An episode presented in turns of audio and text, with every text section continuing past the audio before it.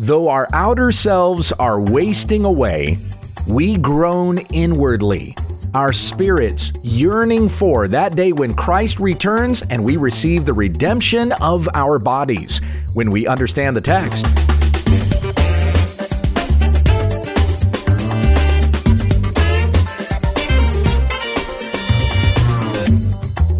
This is when we understand the text, studying God's Word to reach all the riches of full assurance in Christ. Thank you for subscribing, and if this has ministered to you, please let others know about our program. Here once again is Pastor Gabe Hughes. Thank you, Becky. We come back to our study in Romans 8, and we'll be picking up where we left off yesterday. I'm going to start reading in verse 18, and we'll go through verse 25. The Apostle Paul wrote, For I consider that the sufferings of this present time, are not worth comparing with the glory that is to be revealed to us. For the creation waits with eager longing for the revealing of the sons of God. For the creation was subjected to futility, not willingly, but because of him who subjected it, in hope that the creation itself will be set free from its bondage to corruption and obtain the freedom of the glory of the children of God. For we know that the whole creation has been groaning together in the pains of childbirth until now. And not only the creation, but we ourselves, who have the first fruits of the Spirit, groan inwardly as we wait eagerly for adoption as sons, the redemption of our bodies. For in this hope we were saved. Now, hope that is seen is not hope for who hopes for what he sees? But if we hope for what we do not see, we wait for it with patience. One of the connections I didn't make yesterday between verses 18 and 19. Let me let me look at those again real quick. For I consider that the sufferings of this present time are not worth comparing to the glory that is to be revealed to us. That was verse 18. Verse 19 For the creation itself waits with eager longing for the revealing of the sons of God. So you have revealed mentioned in both verses. Glory is to be revealed to us, and creation is waiting with eager longing for the revealing of the sons of God. And that revealing of the sons of God is connected with the glory that is to be revealed. We do not see this glorif- uh, this this glorious kingdom yet, this glorified people that will be together with God in heaven forever, singing and proclaiming his praises around the throne Holy, holy, holy is the Lord God Almighty who was and who is and who is to come. And all the, the various songs and hymns that we see even in the book of Revelation. There's other places, the Old Testament, those songs are are being heard by the prophets as well, but we see it there in Revelation, the saints that are together from every tribe, tongue, and nation, proclaiming the praises of Christ forever in glory. That is the glory that is to be revealed to us. And creation is also waiting with eager longing for the revealing of the sons of God. We're talking about a final revealing there. So, just as we're waiting for glory to be revealed to us, so accompanies with that the revealing of the sons of God. That revealing of glory will also be a revealing of the sons of God. We will know finally when we step into that place with Christ forever in glory, we will see who the elect are. We don't know who the elect are now. We uh, we know who our brothers and sisters in Christ are based on the fruit that they produce. Okay, Jesus saying in Matthew chapter 7, you will know them by their fruit. We have the fruit of the Spirit mentioned in Galatians chapter 5. We know that we may see by a person's works whether they are children of God. There's a heart of the matter that we cannot know, but I don't think we should be scrutinizing one another to a degree of going, you know, I don't know whether you're a brother or not, but I'm just going to give you the benefit of the doubt and accept that you are. You know, we're not going to say things like that. If we see a person walking in faith, we should accept that they are a brother or a sister in the faith.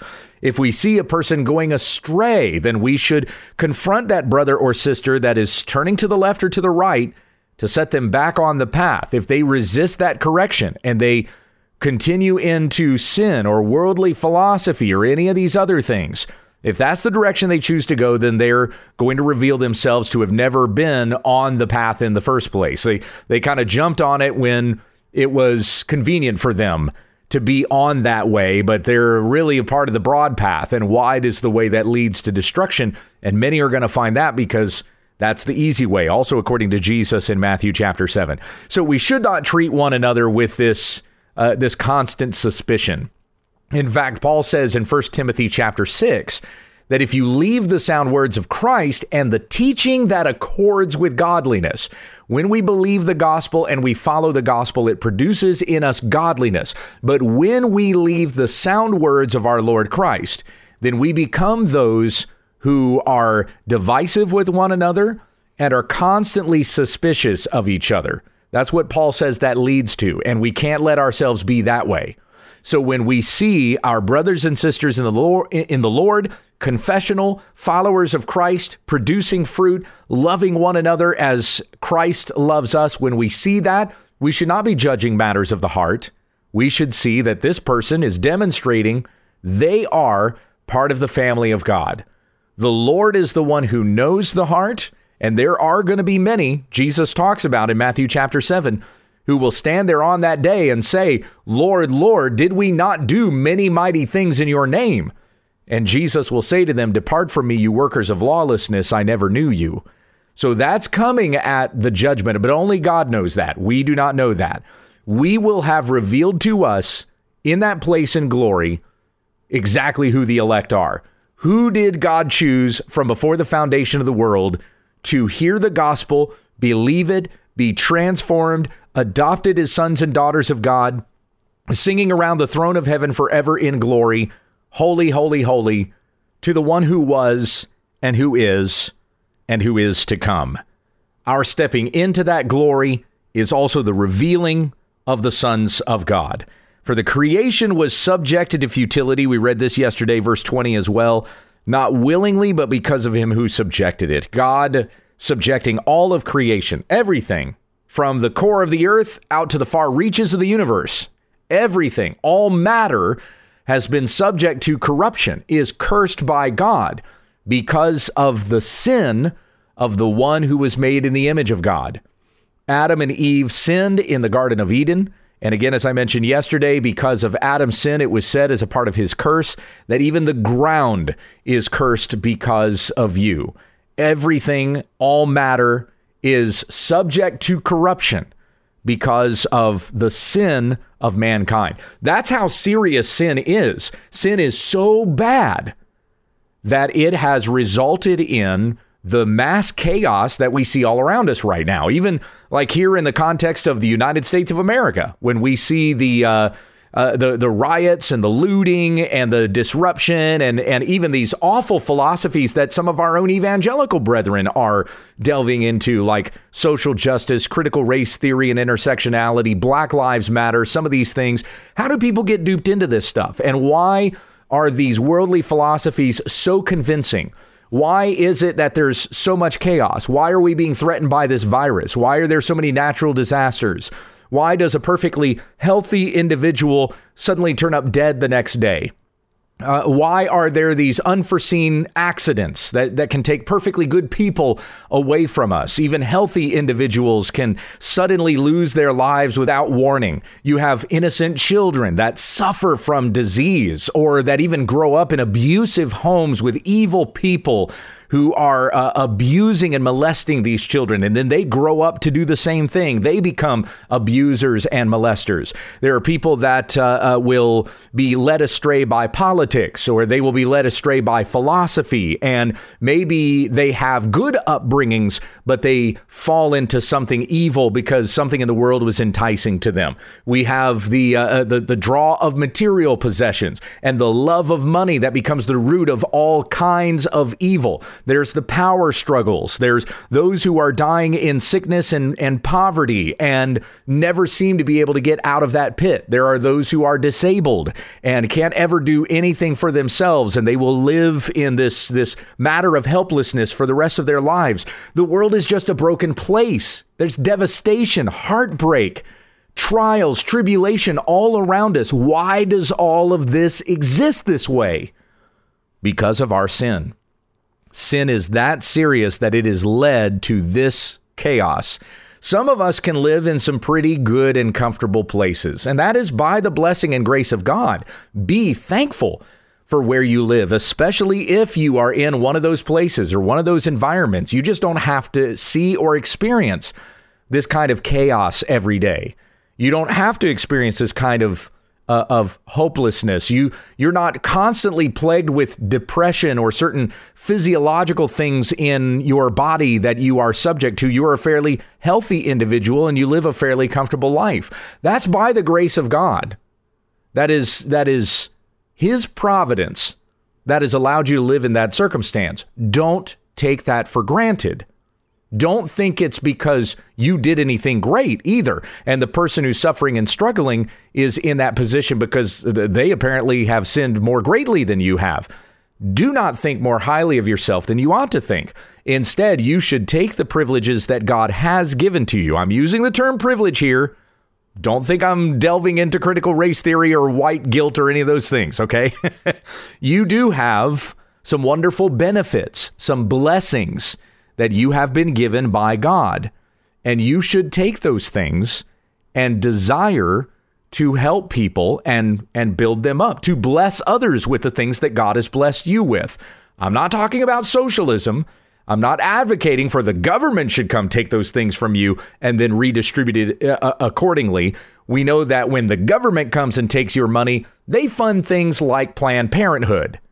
So, in no way would I ever advocate for the government taking your money and then helping other people with it. We, as the church, we as Christians, this is our responsibility. We should find ways that we can help one another, especially in the household of faith. That's the way that Paul put it with the Galatians. As we have opportunity, let us do good to everyone. Let us show charity to everyone, especially those of the household of faith. Just like you're going to uh, you're going to care for your own family members in your own home first before you go out and care for other people. So it's the same with us in the church. We look after the needs of those people that are within our body, and then we look for opportunities that we may care for others. Be sure to take the gospel with you.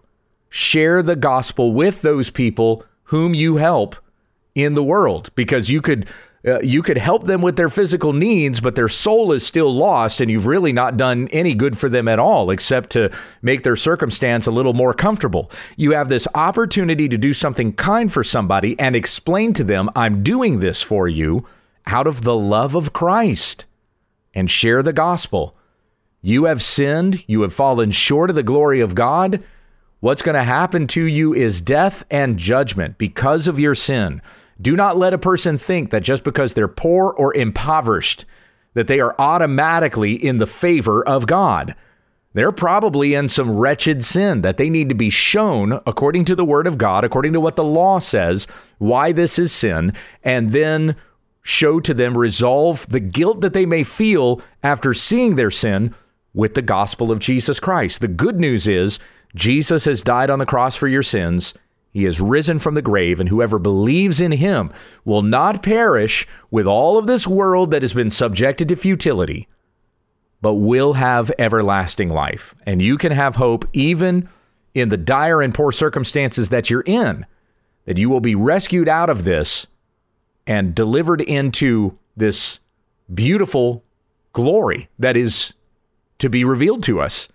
The, the glory of the kingdom of heaven and the revealing of the sons of God. So anyway, coming all around to that in the in the context of the creation that has been subjected to futility because of him who subjected it, because of our sin. The sin of mankind is why this world is so broken, is why it's so devastated, is why it's so steeped in evil, and the only solution to this is not to go out and improve everybody's condition. The solution to this is the gospel of Christ. Martyn Lloyd-Jones said that it is a tragic thing to believe that in order to change the man, all you have to do is change his environment. That's a tragic thing to believe that because it was in paradise that man fell. So you can't make everybody's conditions better and then expect, see, now I've solved, I've fixed the problem. they're still rotten on the inside. And only the gospel is the cure to cure them of the disease of sin and and, and this sickness, this moral sickness that we all have. Every single person has. We all need the gospel, even those who are poor and in desperate physical need. Their greatest need is spiritual. They need the they need the gospel of Jesus Christ to see their sin and the righteousness and then the righteousness of God through the face of Jesus Christ. So creation has been subjected to futility and creation itself is going to be set free from its bondage to corruption and obtain the freedom of the glory of the children of God.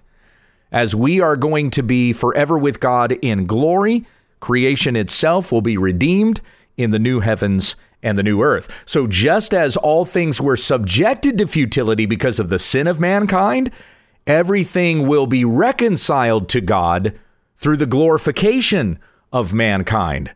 When God glorifies us and makes us to be like Him, we will see Him as He is because we will be made to be like Him. As John says, that's 1 John 3 2. And we're going on to read about the glory that will that we will receive in verse 30 where we have that ordo salutis. Those whom he predestined he also called. Those whom he called he also justified. Those whom he justified he also glorified so again we are uh, all of creation has been subjected to futility because of our sin and all of creation will be restored because of our glory and all of this is the working of God by his wonderful mercy and grace verse 22 For we know that the whole creation has been groaning together in the pains of childbirth until now. And that's really that's everything I just described. Okay, all of the the sin and death and destruction and chaos and and confusion and depression and anxiety, everything that exists in the world as we see it in disarray. All of this is the groaning of creation in the pains of childbirth. So this is again still personifying creation as Paul did back in verse 20. The creation uh, well, verse 19, the creation waits with eager longing for the revealing of the sons of God.